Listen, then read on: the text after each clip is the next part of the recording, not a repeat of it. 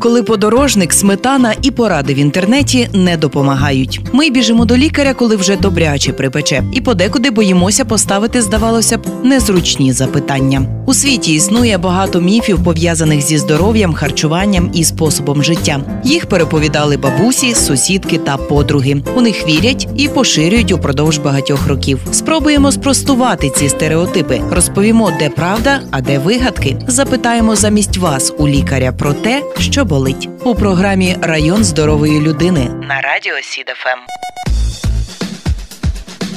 15.00 на студійному годиннику вже якось складається традиція у нас щоп'ятниці о 15.00 запрошувати людей, які на відміну від нас котрі часто гуглять, питають у сусідок під під'їздом або звертаються до народних методів. Ми запрошуємо на гостину людей, які можуть дати професійну пораду і розказати, що болить. Ми в паніці думаємо про онкологію. Нас лякає ймовірність заразитися ВІЛ. Однак статистика показує, що в першу чергу українцям слід боятися серцево-судинних захворювань. Але на жаль, ми не боїмося, і навіть якщо розібратися, майже нічого не знаємо про серцево-судинні захворювання. Лікування захворювань серця у багатьох асоціюється переважно з інфарктом, який звичайно ж трапиться з кимось, а не з нами або нашими близькими. Так ось все це помилки. І якщо ви маєте намір прожити довге і здорове життя, потрібно якомога швидше позбутися від них. Пропонуємо почати просто зараз. Запросили сьогодні на гостину керівника Волинського обласного центру кардіоваскулярної патології, професора Аягенського Андрія Володимировича. Андрій Володимирович, день добрий вам. Доброго дня і дякуємо щиро, передусім, що погодилися, знайшли у своєму напруженому графіку час, аби прийти до нас, спростувати і зруйнувати деякі міфи і поговорити про те, що болить. Дозвольте вам поставити перше запитання за офіційною статистикою: 66% українців помирають від серцево-судинних захворювань. За цим показником наша держава є лідером у Європі. А яка ситуація у Волинській області? Ну на жаль, дійсно ці цифри правильні. Тут є певні питання статистики, можливо, не настільки високі, але Реально в Україні основна причина смерті це серцево-судинні захворювання. Це перше. І друге, за цим показником країна, на жаль, посідає далеко не почесне перше місце. Одне з перших місць там ділить з рядом інших країн в Європі, що звичайно є дуже і дуже недобре. А хто в першу чергу потрапляє до групи ризику людей із серцево-судинними захворюваннями? Ну тут, мабуть, дещо має бути розлогіша відповідь, тому що йдеться про так звані фактори ризику. Є чинники, які збільшують ризик серцево-судинних захворювань. Їх є багато, але насамперед е, вже років 30-40 відомі фактори, мабуть, що навіть більше відомі такі фактори, як артеріальна гіпертензія, тобто підвищений артеріальний тиск, порушення ліпідного обміну, високий холестерин і його фракції, куріння, гіподинамія, е, ожиріння, цукровий діабет, ну і така річ, як стрес. Це ми назвали фактори ризику, так звані фактори ризику, які можна модифікувати, змінити. На жаль, ми не можемо змінити свою стать. Е, ну, це дехто робить, але не доведено зараз, що це сприяє покращенню прогнозу. Чоловіки дещо раніше е, хворіють на ішемічну хворобу серця, можливо, на інсульт. Але на жаль, жінки вже в так званій менопаузі е, їх наздоганяють. Тобто, це один момент, і захворювання людини, яка мала в сім'ї найближчих родичів: це брат, е, сестра, батько, мати, захворювання серцево-судинні в молодому віці, якщо в батька, наприклад, був інфаркт до 50 років в віці чи в мами, це теж фактор ризику. Це на ці факти це генетика.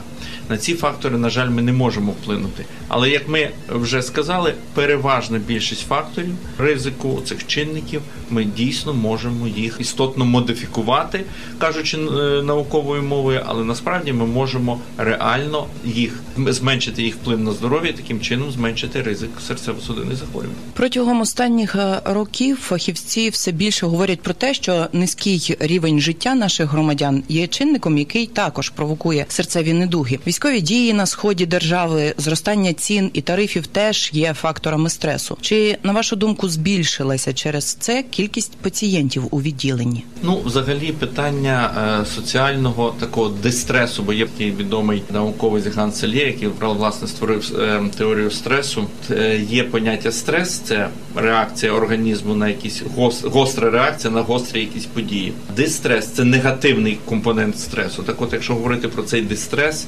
негативний стрес, він у нас ну постійно присутній. В першу чергу через соціальні чинники. Це було ще і до війни, е, економічна ситуація. Ну а зараз, звичайно, це ще погіршилось. І однозначно це негативно впливає на ситуацію з серцево-судинним захворюванням теж. Тільки тут є досить такий серйозний момент, на якому я б хотів трішки зупинитись. Ми занадто багато уваги приділяємо стресу. Якби це, це дійсно погана річ.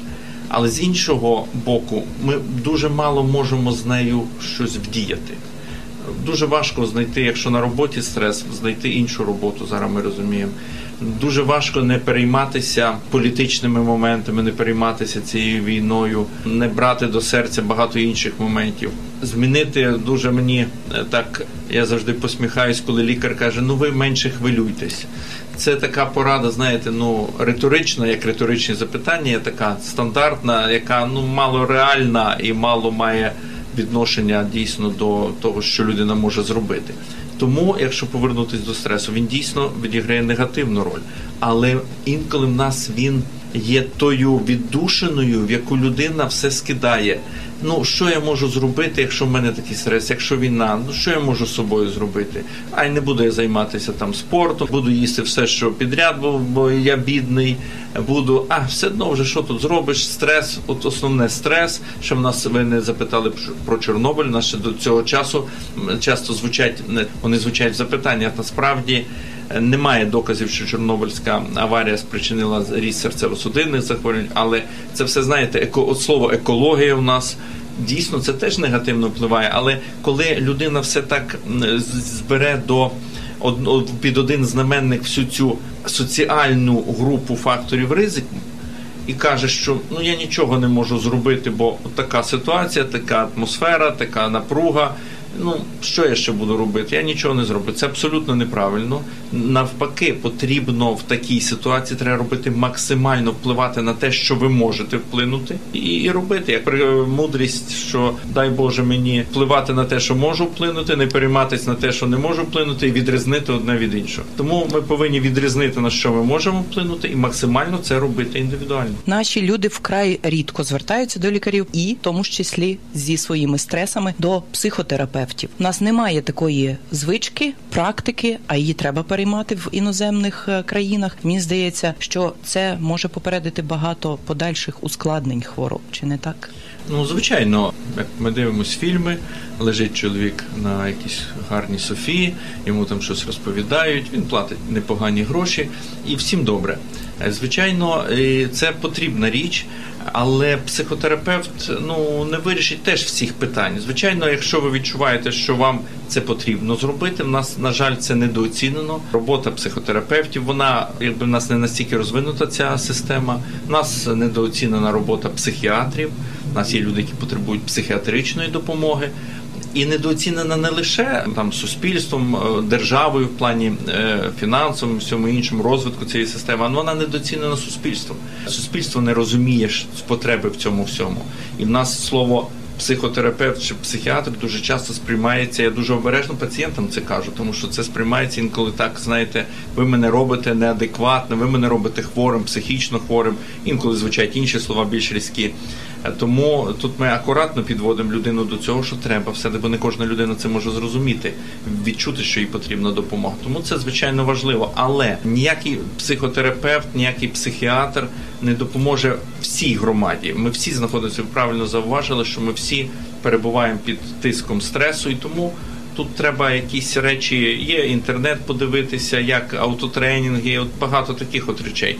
Ну і все-таки максимально впливати на те, на що на що ми можемо вплинути. Зазвичай більшість людей, у яких виникають болі в області серця, не поспішають до лікаря. У яких е, ситуаціях варто звертатися за допомогою до фахівця? Ну, е, якщо виникають болі в серці, звичайно, в будь-якій ситуації варто звернутися до сімейного лікаря. Але тут є різні варіанти болю в серці. Звичайно, ні в телепередачі, ні в радіопередачі ми не зможемо досконало пояснити е, людям, як діяти, тим більше ні в якому разі не можемо давати конкретних порад тому чи іншому пацієнту. Але загальні підходи є такий термін, як стенокардія. Оце власне коли болить серце. Найчастіше ці болі не в ділянці серця зліва, а найчастіше за грудиною. Найчастіше вони виникають при фізичних навантаженнях, і якщо людина призупиняє навантаження, ці болі зменшуються. Це подібно на стенокардію. Якщо болі колючого характеру і тривають там 1-2-3 секунди, чи там до 10 секунд проходять самостійно, найшвидше це не є болі в серці, це не пов'язано з серцем. Але знову ж таки, ні в якому разі ми не можемо користатися рекомендаціями найкращих фахівців з радіо, з телебачення. Якщо вас щось турбує, є зараз от те, що в нас дуже добре розвинене, це система сімейних лікарів. Я ще раз хочу при нагоді всіх закликати вкласти декларацію сімейним лікарем і підійти порадитись. Лікар подивиться, зробить необхідні обстеження і, звичайно, тоді спрямує чи до кардіолога, чи сам буде лікувати, справлятись. І третій момент болю є ситуація, коли ми не можемо чекати завтра, післязавтра до лікаря. Якщо біль в серці, особливо біль за грудиною, він інколи може віддавати в щелепу, в руку. Якщо цей біль інколи супроводжуватись нудоту, якщо цей біль триває понад 20 хвилин і ви не можете справитись, звичайно, викликайте відразу швидку допомогу, так звану, як ми колись називали, зараз екстрена медична допомога. Телефонуйте, розповідайте, що у вас болить. Швидка допомога приїде, і якщо потрібно, у нас розвинута зараз дуже система допомоги хворим з інфарктом. Якщо є підозра на інфаркт, на екстрені медичні допомоги. Кожна машина нам вдалося ще починаючи з програми Волинькарт, зробити так, що кожна машина має електрокардіограф, дефібрилятор. На Волині одна з найкраще розвинутих систем екстреної медичної допомоги в Україні. Треба визнати, і тому не треба боятися, і треба викликати. Краще ви перестрахуйтесь, ніж ніж потім жалкувати, коли виникнуть серйозні проблеми. На щастя, у нас не як в Великій Британії чи за кордоном, де по півтори тисячі євро виклик екстреної швидкої допомоги коштує. Тож е, не зволікайте, якщо відчуваєте, бо погодьтеся подекуди, просто ах, перетерплю, а мене не буду викликати швидку допомогу. Часто густо це і чоловіки махають на себе рукою і дозволяють собі перетерпіти. Мені здається, що це не те, що не можна, це заборонено насправді. Чоловіки це взагалі е, в Україні категорія. Без образ, е, я сам чоловік, але як правило, чоловік, великий відсоток чоловіків, важко сказати, але ну, мабуть, що третина віддається дружині, жінці, яка поруч з ним віддає турботи про здоров'я. І інколи він навіть лежачи в лікарні, коли запитуєш «Е, Іван Іванович, що ви приймаєте, він хай зайде моя дружина, вона все розкаже. Це класична ситуація. Я в цьому не бачу нічого поганого. Це з певною мірою е, можливо є такі відносини і зближує людей. Але з іншого боку, чоловіки, знаєте, ще особливо таке покоління чуть старше, ще йде той шлейф від радянських фільмів, де ми, незважаючи на що нас щось болить, ми йдемо на роботу, ми рятуємо державу, ми щось копаємо, ми щось будуємо. У нас якийсь план. Тобто, це все так званий псевдогероїзм чоловіків. Ні, не викликаємо вночі швидку, чого да що я чоловік, да де мене на ношах будуть нести. Да. Це все може кінчитись погано, а інколи навіть трагічно. Тому я хочу всіх закликати. Це псевдогероїзм. Героїзм в тому, щоби не побоятися хвороби і допомогти самому собі. Ну і найбільший героїзм, якщо так сказати, тривалі роки займатися власним здоров'ям. Це дуже і дуже важко. Якщо людина це робить, то вона може собі, мабуть, пару медалок повісити десь там в кінці життя, яке буде значно довшим ніж нічого не робити. Я забула зауважити на початку програми, що зазвичай роблю. Ми не рекламуємо у програмі жодних медичних препаратів і закликаємо вас не займатися самолікуванням, що направду надзвичайно важливо. Пане Андрію, чи коректно називати серцево-судинні захворювання хронічними недугами? Е, ну, серцево-судинні захворювання, вони, мабуть, що глобально так, але ми поділяємо їх на гострі і на хронічні. Але якщо людина захворіла на гостру, то вже вона має цю недугу. Наприклад, є така ішемічна хвороба серця, найпоширеніша, ну після артеріальної гіпертензії хвороба, коли вражаються судини серця, які забезпечують кров'ю серця, і великої частини пацієнтів хвороба розпочинається з інфаркту міокарда. Людина живе собі, мабуть, що будь хтось з наших радіослухачів знає випадків близьких знайомих, коли нічого не турбувало. Ви телефонуєте своїм знайомим, вони кажуть, а там. Мій чоловік попав до лікарні вчора, ще був абсолютно здоровим. Чи є ще трагічніші випадки, коли людина йде по вулиці, чи сидить на зупинці і раптово вмирає? Найчастіше причиною є інфаркт. Тобто тут часто першим проявом є інфаркт міокарда. От ми вже трошки говорили з вами про симптоми, але вже як стається цей інфаркт, то ми розуміємо, що в людини є це захворювання, і це захворювання хронічне, це захворювання на все життя, і звідси йде дуже важливий наслідок. Людина повинна лікуватися все життя. Йде тут же йдеться не тільки про профілактику. Так, треба і фізична активність, і дієта, і все. Але тут же, коли є захворювання, однозначно приєднуються ліки. Ви дуже правильно сказали, що ми не говоримо про якісь препарати.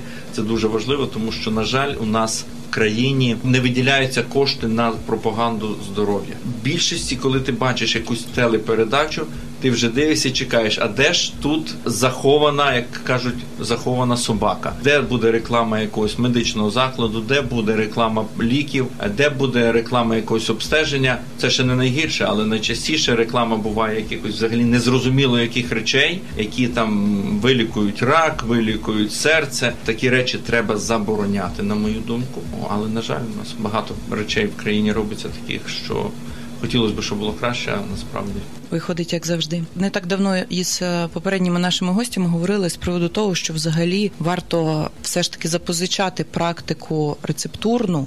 І щоб люди в аптеках е, самі собі антибіотики, ліки не призначали, бо вони їх побачили в рекламі, чи вище згадані бабусі під під'їздом порадили. А мені здається, що коли людина прийде із рецептом від лікаря, який буде приписаний саме їй індивідуально, і візьме ці ліки, це буде дієвіше ніж наробити собі біди, купуючи щось, що тобі порадили. Ви знаєте, ми про дуже багато речей говоримо, що робиться в нас в країні не так, і говоримо десятиліттями. І десятиліття спливають, іде час. Ми з вами не молодшаємо. А як продавали ліки без рецептів, так і продавали. Якщо е, ліки продають без рецептів, як казав Сент-Екзюпері, значить це комусь потрібно. Тому звичайно, е, якщо порівняти 10 років тому і зараз, то ситуація змінилася дуже серйозно. Нам би всім хотілося, щоб було набагато швидше, але зараз є оця система доступних ліків. Зараз реально людина може піти і отримати ліки, так можливо, не найновіші, але не в цьому різниця. Різниця в тому, що людина має отримувати ліки. Може вони не найкращі, не найновіші, але це все одно набагато краще, ніж не отримувати нічого. І може піти отримати або безкоштовно, або взагалі ну буквальному за гривні буквальному розумінні. Це дуже важливо. А те, що ліки продаються в аптеці в аптеках без рецептів, ну це це проблема дійсно. І в нас пацієнти е, до мене приходять, до професора приходять і кажуть, мене знаєте, мене сусідка приймала це, може воно мені допомогло. Ну як розпізнати інфаркт та інсульт і оперативно попередити їх негативні наслідки до приїзду лікаря? Про інфаркт ми трішки поговорили. Знову ж таки, є болі чи задишки, ще так додамо, значить викликаємо. Пацієнт повинен е, знаходитись в лежачому положенні. Викликаємо швидку, швидка в місті досить швидко доїжджає, та і в районах зараз ще раз не все ідеально. Звичайно, та коли я сказав, що в нас одна з кращих систем, це реально так. Дійсно може бути трішечки затримки, можливо, в районах, але все рівно система працює. І тут проблема в тому, що ми часто їх не викликаємо тоді, коли треба. Два слова про інсульт. Е, коли ви відчуваєте проблеми з обличчям, наприклад, раптово почала якось слабнути, кажуть, щось в тебе кутик губи опустився. Ви відчуваєте, що вам важко говорити? Чи ви бачите, що ваша мама чи тато, старші люди щось почали трошки язик заплітатися, бо не можуть сказати нічого? Попросіть їх е, підняти обидві руки, чи не чи не слабша одна рука. Подивіться на ноги, попросіть виставити язик, чи язик не відхиляється в якусь сторону. Якщо є хоча б один чи два таких симптоми, викликайте швидку відразу. Чому ми так говоримо? Це дуже хороше питання, бо можна багато говорити про медицину, про якісь речі, які треба робити.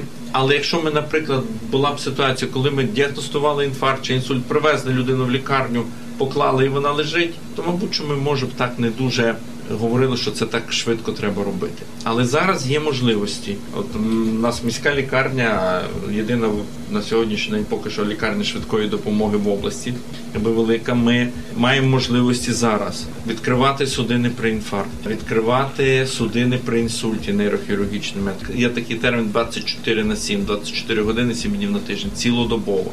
Є такий термін, як тромболізис, це розчинення тромбу при інсульті. Але все це треба робити в перші 4,5, інколи в перші 6 годин. Чим раніше, тим краще. Тому зволікання кожна, там не навіть не година, кожні 10-20 хвилин зволікання збільшують розмір інсульту, наприклад, і потім, навіть якщо ми зробимо тромболіз, від часу, коли людина прибуває, залежить подальша її доля, подальший ступінь непрацездатності. Чи зможе людина, наприклад, матиме, умовно кажучи, лише слабкість в руці в нозі буде ходити, розмовляти нормально, чи вона буде мати важке ураження нервової системи і потребуватиме обслуговування? Ми маємо дійсно на сьогодні реальні можливості все це робити. Зараз є безкоштовний тромболітик е, в міській лікарні, знаю, в інших лікарнях теж є. Це лікарство, яке коштує там під під 30 тисяч гривень. Воно є безкоштовно є можливості робити стентування при гострому інфаркті. Тобто йдеться про те, що потрібно вчасно звернутися. Е, які сучасні методи лікування хвороб серця і чи доступні вони волинянам, які потрапляють до лікарень? Ну от зараз на Волині створено вже є три центри так званих реперфузійних. Це ангіограф, е, установка, яка за допомогою якої вводиться контраст. Ми бачимо судини серця. Якщо є необхідність, ми бачимо, наприклад, судина закрита. Ми заходимо в цю судину і її відкриваємо. І ставимо так званий стенд сіточка, яка тримає і судину, і попереджає з її закриття. Є можливості, такі можливості є в міській лікарні, в обласній лікарні і в ковалі зараз. Тобто пацієнт, який має інфаркт, він відразу його транспортують в цю лікарню, і ми вдень і вночі це все робимо. Причому, якщо взяти по міській, то десь приблизно зараз, колись це було 80%, зараз десь можливо 70-75% всіх цих стентувань проводиться в міській лікарні. Ну логічно, це лікарня, яка працює цілодобово швидкої допомоги. Так само при інсульті. Ми, до речі, якщо ми говоримо про нашу лікарню, третя лікарня в Україні, яка це почала ще в далекому 96-му році. Перша на західній Україні, третя в Україні. Взагалі ми почали це тромболізис робити. В цьому році вже зробили 14 приблизно. А потреба приблизно в рік складає тільки на нашу лікарню, десь біля, мабуть, 40-50. Проблема в тому, що люди звертаються пізно. Дуже часто пізно звертаються. Тому ще раз, і ще, якщо ми говоримо про інсульт ми маємо можливості не тільки зробити, якщо тромб не розчиняється, вводиться спеціальний такий пристрій в судину, який забирає цей тромб, так звана тромбекстракція, забирається тромб і відновлюється кровотік. У нас були приклади, коли людина поступала, практично не розмовляла, не могла поворушити ні ногою, ні рукою. Все це зробила. Людина своїми ногами пішла додому через, якщо я не помиляюсь, на шостий-сьомий день. Тобто це всі речі, і це не казки, це все реально тільки знову ж таки, перше, що ми маємо поєднати людину і обладнання. Тобто ми маємо дуже багато хороших речей в області. І взагалі не тільки в гострих ситуаціях, і в хронічних, і операція ортокоронарного шунтування виконується. І ви знаєте, в ковалі трансплантації вже робить. Тобто, все це є, але таке враження, що воно існує в одному світі, а в паралельному існують наші люди. І не завжди оце ці світи пересікаються. Тому дуже хотілося б, щоб Отака кожна передача дійсно якась крапля невеличка, щоб люди розуміли, що не все так погано і не все пропало, як казала одна із політиків. Ми все про зрадоньки говоримо. а Ось вам частинка переможеньки. У групу ризику людей з кардіологічними захворюваннями потрапляють часто ті, в кого є надмірна вага. Яким чином це попередити? Які ваші будуть поради для тих людей, які мають надмірну вагу? Дещо збільшена вага там 2-3 лишніх кілограма. Вони не відіграють ключової ролі. А от вже ожиріння дійсно це є проблема. Дуже простий є вихід. Менше вживати енергії, більше її витрачати, бо тут елементарна біофізика. Але в реальному житті це надзвичайно складно. Це надзвичайно складно. Я теж кажу своїм пацієнтам: якщо ви, наприклад, мали лишню вагу і змогли втратити, а є такі пацієнти в мене 10, 15, 20 кілограмів, і ви змогли це втримати, тому що втратити це одне втримати ви собі внутрішньо одну-дві медалі поставте. І якщо у вас в житті щось, скажімо так, не гаразди, а ви собі подивіться попередні фотографії і скажіть, я все-таки щось можу зробити в цьому житті, бо це насправді ну по великому мірі героїзм. Це дуже важко зробити. Набагато легше прийняти ліки, якісь не всі наші люди це роблять, але все рівно це незрівняно легше, ковтнув таблетку, запив водою, ніж системна робота над собою. Це дуже важко. Це і люди, які цього досягають, вони молодці. Є, якщо ми говоримо про ем, харчування, є здорове харчування. Ще раз це має бути е, не тільки в плані ожиріння. Е, це має бути харчування без вуглеводів. Колись ми багато говорили про жири. Зараз все таки змінюється, зміщується увага до вуглеводів. Простих це цукор, фруктоза, в тому числі фрукти. Теж не дуже добре. Велика проблема з вуглеводами це ці софтдрінки, це напої солодкі. Е, Напій з гарними якимось, не буду називати назви від відомих американських напоїв темного кольору до прекрасних світлих наших вітчизняних з якимись там е, малюночками гарними і з такими гарними назвами. І вони всі всі такі здорові з такими рослинами і з ромашками, і з усіма так вони імунітет підвищують. Все це велике зло. Це велике зло. За офіційними рекомендаціями найкращий напій це вода.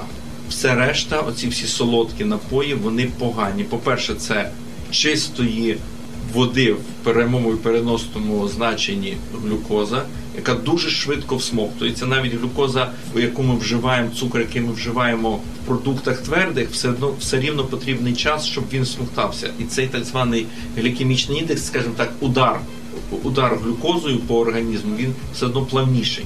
А тут ми отримаємо дуже швидке, швидке вживання. Крім того, в дуже багатьох напоях є ем, е, середники, які збільшують спрагу спеціально для того, щоб людина більше пила. Попробуйте випити в спеку солодкої води, ви нею ніколи не вгамуєте спрагу.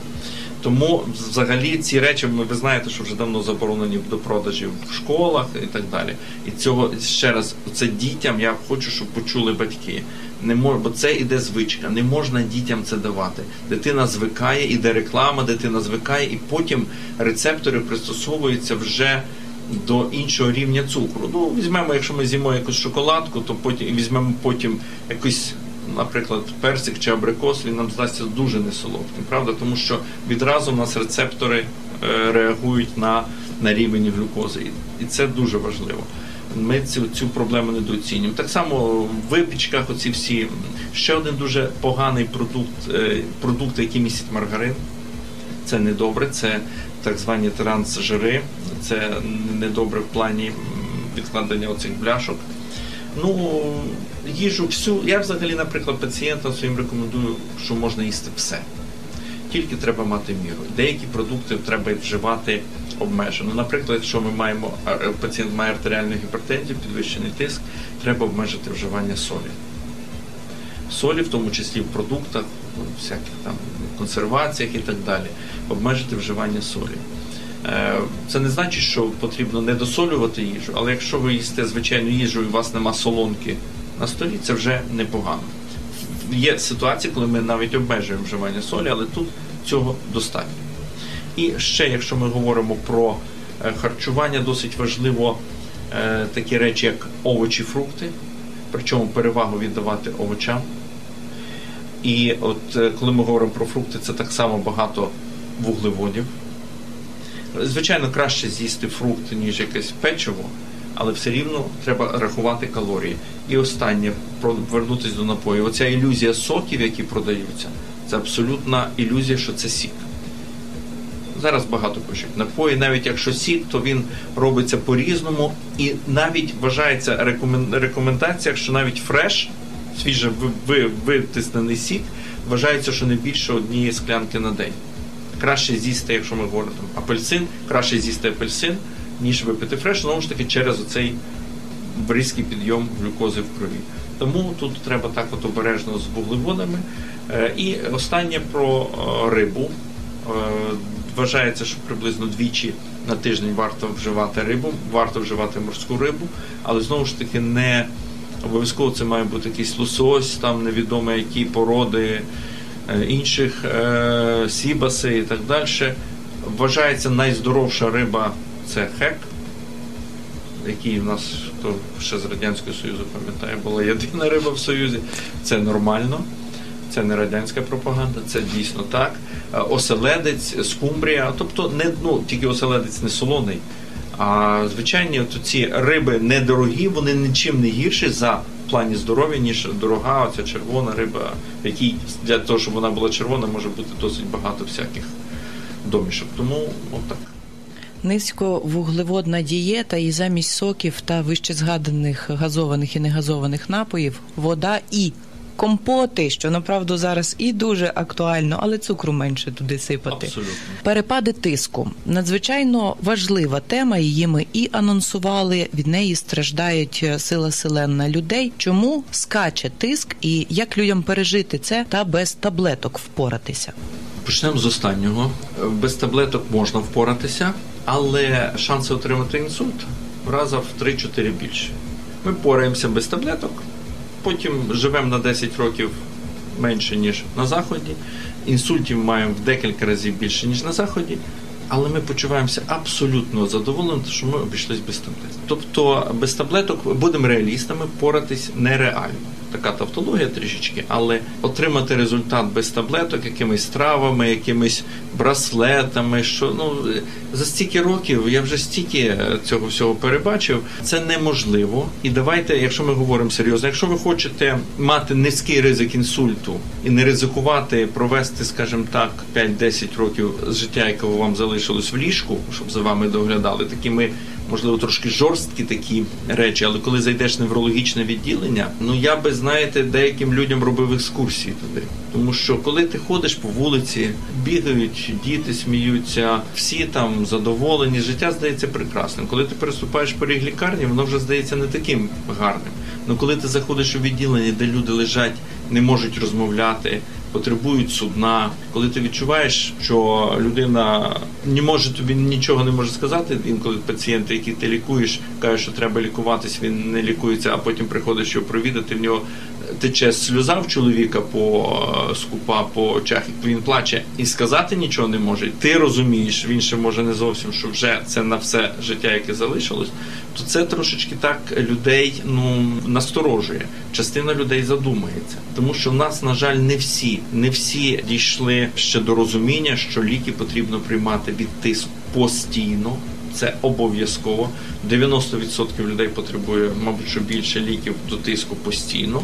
Причому тиск це дуже важливо. Недостатньо просто відмітити, що я плюю ліки тиску. Зараз вважається, що тиск має бути приблизно 120-130 на ліках, не 140 як вважалось, 120-130 на ліках на приблизно там 70-80 мм. Цього інколи для цього треба приймати три препарати, інколи чотири. Зараз є багато ліків, які по три препарати в одній таблетці, тобто це психологічно легше. Ми абсолютно не говоримо про ні про ліки, ні про групи, але принцип який лікування має бути постійним, тривалим. І те, що ви кажете, що ти скаче так, не вдається, немає жодного препарату, який би випив, і тиск був як лінієчка. Він як лінієчка один, буває, коли він нуль. Решта тиск людина постійно рухається. Це тиск, це якби фізіологічна реакція для забезпечення потреб організму. Він теж при навантаженнях він підвищується і так далі. Це дуже важливо, щоб люди це розуміли. Але якщо у вас тиск високий, ви приходите до лікаря. Якщо лікар каже, що у вас тиск 150, ну нічого страшного. Ви подумайте, запитайте в лікаря і подумайте, може до іншого лікаря піти. Бо я ми так інколи з лікарями теж говоримо трошки жорстко, бо буває так, що а 150 нічого страшного. Ні, це нічого страшного. Особливо, якщо є цукровий діабет, особливо якщо вже був інсульт, інфаркт, тиск має бути в межах 130. Це дуже важливо. Дякую вам. Переходимо до блоку запитання від слухачів, які ви залишаєте на нашій сторінці Радіо Сідафем у мережі Фейсбук. Люди запитують: у мене болять ноги, тому що я старію. Це має щось спільного з моїм серцем? Ну дуже важко сказати. Думаю, що ні. Думаю, що навряд чи має біль в ногах пов'язаний з серцем. Думаю, що ні. Треба поміряти тиск, перевіритись. Тут важко сказати, від чого болить нога. Наступне запитання: що таке пролапс мітрального клапана та як лікують перший ступінь цієї хвороби? Чи може раптове запаморочення та прискорене відчутне до дискомфорту серцебиття бути наслідком пролапсу? Чи допомагають заспокійливі вгамувати такі симптоми перед сном? Чого точно не можна робити, вживати при ПМК?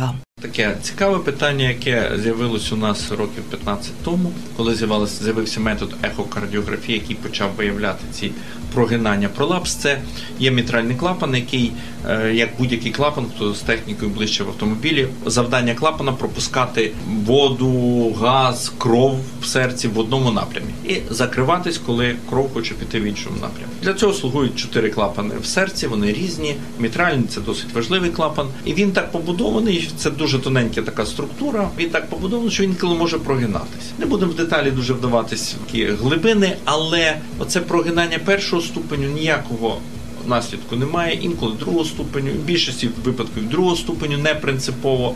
Все залежить від того, чи цей клапан не пропускає. Тому лякатись не потрібно, нічого робити не потрібно, ніяких ліків до пролапсу не існує і не потрібно приймати. Оце інколи наші лікарі ми з цим боремося. Оце підтримати сердечко, прокапатись в лікарні. Це неправильно. Ніде в світі цього немає. І в нас продажа оцих так званих метаболічних препаратів, які підтримують серце, складає більше 2 мільярдів гривень в рік. Комусь витрата, комусь прибуток. Тому, е, звичайно, це не потрібно. Пролапс не потребує лікування однозначно. Єдине, що що він важкий, там третій, четвертий ступень, йдеться про хірургічне лікування. Коли в людини з'являється серцебиття, скоріше всього, це точно не пов'язано з пролапсом. Скоріше всього, знову ж таки, ми ні в якому разі не даємо рекомендацій по радіо.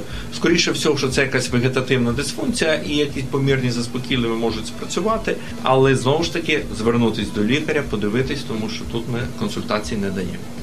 Дякуємо за запитання слухачам і лікарю за відповіді. Далі переходимо до нашої улюбленої рубрики. Це міфи. Міфи, які ширяться інтернетом, бабусями під під'їздом. Ми їх з вашого дозволу спростуємо або, можливо, підтвердимо. Міф номер один: я занадто молодий, щоб турбуватися про серцево-судинні захворювання або хвороби серця властиві тільки людям похилого віку. Міф має під собою підґрунтя, тому що чим старша людина, тим більше хворіб. Людина скажеться на е, болі в ногах, але і з віком значно зростає кількість серцево-судинних захворювань.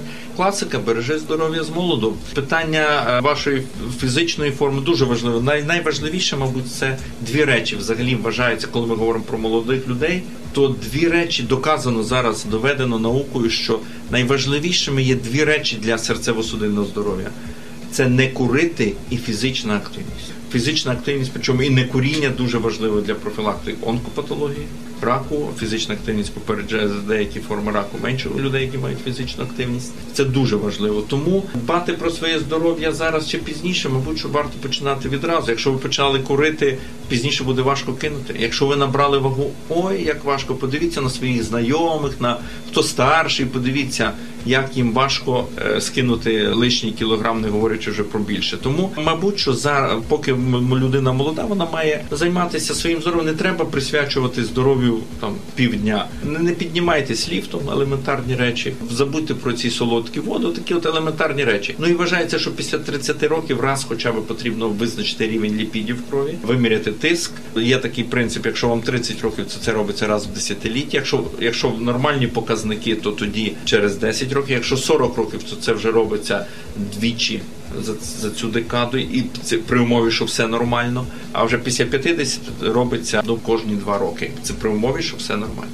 Лікування травами допомагає. Існує такий міф, і хотілося б, аби ви, пане Андрію, його спростували або, можливо, підтвердили. Ну, лікування травами може допомагати. Вся медицина почалася з лікування травами, якимись там іншими речами. Багато препаратів у нас відомий аспірин, це ацетилсаліцилова кислота. Це був з верби виділений препарат спочатку, вже понад 100 років. Є зараз препарати з травами, такі от заспокійливі, е, якісь трави, але ми повинні розуміти, що в реальній медицині трави мало використовуються. Чому? Тому що коли ми говоримо про реальну медицину, коли є серйозне захворювання, то там травам не місце. І знизити артеріальний тиск травами важко так, якщо їсти, от є там методики, якась буряком, там, якщо вживати багато клітковини, дійсно буряка є речі, які знижують тиск, воно трішечки може знизитись. Звичайно, прекрасно, якщо ви їсте буряк, п'єте ліки там для зниження тиску і ще маєте здорове харчування, яке входить там, наприклад, буряк, капуста і так далі. Не обов'язково авокадо і якісь ще там е, закордонні ківі. Тому ми повинні це користатись, але знову ж таки ситуація, коли оце лікування травами, я буду пити травки, не буду пити хімії це не просто міф, це злочинний міф.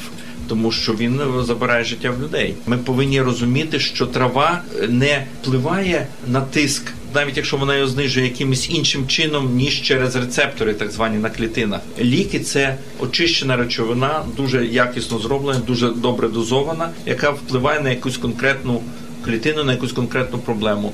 Тоді як трава, ми вживаючи навіть якщо вона знижує, коли говоримо, наприклад, про тиск, тиск, то вживаючи якусь речовину, яка там знижує тиск, ми вживаємо ще тисячу інших речовин, які ми не знаємо, які куди діють. Ну і де ті трави були зібрані? Це тобто, це трава, трава, це на жаль, це дуже хороша річ, щоб по ній походити, релаксувати, але мабуть, що в здоров'ї нею треба обмежитись. Ну і молодь зараз називає травою інші речі, теж не варто користувати. А наступний стереотип я відразу зрозумію, що у мене серцевий напад або ж інфаркт, тому що у мене буде сильний біль у грудях. Ну цей стереотип е, має право на життя, мабуть, що відсотків 70 це правда. Якщо серцевий напад, можливо, навіть 80, але не у всіх так. Не у всіх класично біль в грудях, особливо нетипово протікає захворювання у діабетиків. Це проблемно. Третина людей з цукровим діабетом переносить інфаркт взагалі без симптомів. Крім того, у жінок в так званій переменопаузі, коли перебудова гормональна організму, теж досить часто важко оцінити симптоми правильно. Тому це не зовсім міф. Але знову ж таки, якщо якісь негаразди, краще звернутися до лікаря. Ясно, що якщо трошки поколює серце, не треба викликати швидко. Ясно, що якщо є сильний біль, однозначно швидка. А далі тут вже ну треба дивитися. Для судин корисно червоне сухе вино щодня. Не вказано правда в яких дозах, але ось існує такий е, міф. Знову ж таки, це не зовсім міф. До речі, на медиках, великих когортах медсестер тому що вони най, найзручніше їх ем, контролювати, бо це щоб доказати ефективність ліків, є спеціальне дослідження, де робиться плацебо, ліки це якби окрема тема. Щоб доказати ефективність того чи іншого методу, там вживання вина, харчування це треба десятки років. Різниця і дуже ретельне спостереження. Ми розуміємо, що не може людина їсти тільки один продукт. Тому використовувалися медики як найбільш така організована категорія населення. Показано було дійсно, що вживання вина незалежно якого червоного, білого, вживання спирту, скажімо так зменшує ризики серцево-судинних захворювань. Спирту в будь-якому вигляді пиво воно не було показано, що червоне воно краще. Є такі, це це вже з розряду міфа. Але з іншого боку, показано, що вживання алкоголю несе за собою. Тяжкі соціальні наслідки, особливо для жінок. Жінки набагато швидше виникає звикання. Перше, друге, вживання алкоголю асоціюється з радом інших захворювань. Якщо раніше ми говорили, що так можна зараз більшість товариств наукових кажуть, що вживання алкоголю не варто, не варто робити. Регулярно ми говоримо про регулярно. Далі чоловіки частіше ніж жінки стають жертвами серцевих недуг. Ми про це трішки казали. Дійсно, чоловіки частіше стають в молодому віці. У жінок є так званий захист естрогенів, тобто, поки жінка не в менопаузі, вони рідше хворіють. Але пізніше, на жаль, жінки нас доганяють десь в 70-річному віці чоловіків, і в жінок е, ці хвороби інколи протікають важче ніж чоловіків. І ще наостанок два. У нас е, лишається якихось три хвилини. Ми про це вже трішки говорили сьогодні. У моїй родині у всіх були проблеми із серцем, тому я нічого не зможу з цим вдіяти. Існує такий стереотип. Ну звичайно, якщо у вас в родині у когось було захворювання серця, ви маєте докласти всіх зусиль, щоб у вас його не було. Наявність, наприклад, в тата, який помер від інфаркту в 45 років, це не значить, що вам відведено 45 чи 50 років життя. Для цього треба зробити зробити все, і можна. Ми можемо зараз продовжити життя, і людина, яка займається собою, може жити так само довго, як людина, в якої в родині нікого ніхто не вмирав чи ніхто не мав інфаркту. Але для цього треба докласти ще раз додаткових зусиль, звернутися до лікарів. І останній міф на сьогодні для захисту серця варто постійно приймати аспірин, кажуть люди. Це абсолютна неправда. Добре, що ви задали це питання. Оця реклама на телебаченні. Якщо людина має колись була така ідея, що 50-60 років виповнилось, маєш приймати аспірин. Це неправильно. Аспірин пов'язується з збільшенням ризиком кровотеч, збільшенням ризиком виразок. Оця реклама, яка зараз є, вона має бути заборонена. Я кажу категорично.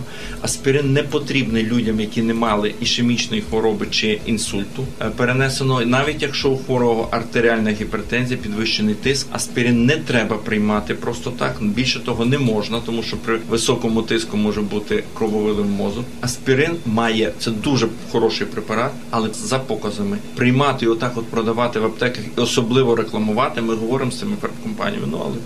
Гроші не не можна, тому хто мене чує, не потрібно приймати ой, мамо, серце болить. Давайте швиденько аспірин. Чи там дідуся показують по рекламі. Це неправильно. Це категорично неправильно цього робити не можна. Закликали сьогодні усіх слухачів волинян і українців турбуватися про своє здоров'я, берегти ваші серця, менше стресувати. Спілкувалися сьогодні із керівником Волинського обласного центру кардіоваскулярної патології, професором Ягенським Андрієм Володимировичем. Дякуємо вам щиро, що завітали. Дякую за увагу. Бережіть себе. Ваше здоров'я потрібно в першу чергу вам і вашим близьким. Не думайте, що хтось про вас буде думати. Дбайте про себе самі, і все буде добре. Успіхів. Дякуємо вам і почуємось на Радіо СіТ. Радіопередача Район здорової людини виготовлена за підтримки проєкту Агентства США з міжнародного розвитку USAID – медійна програма в Україні, що реалізується міжнародною організацією Інтерньюз. Ця програма зміцнює українські медіа та розширює доступ до якісної інформації.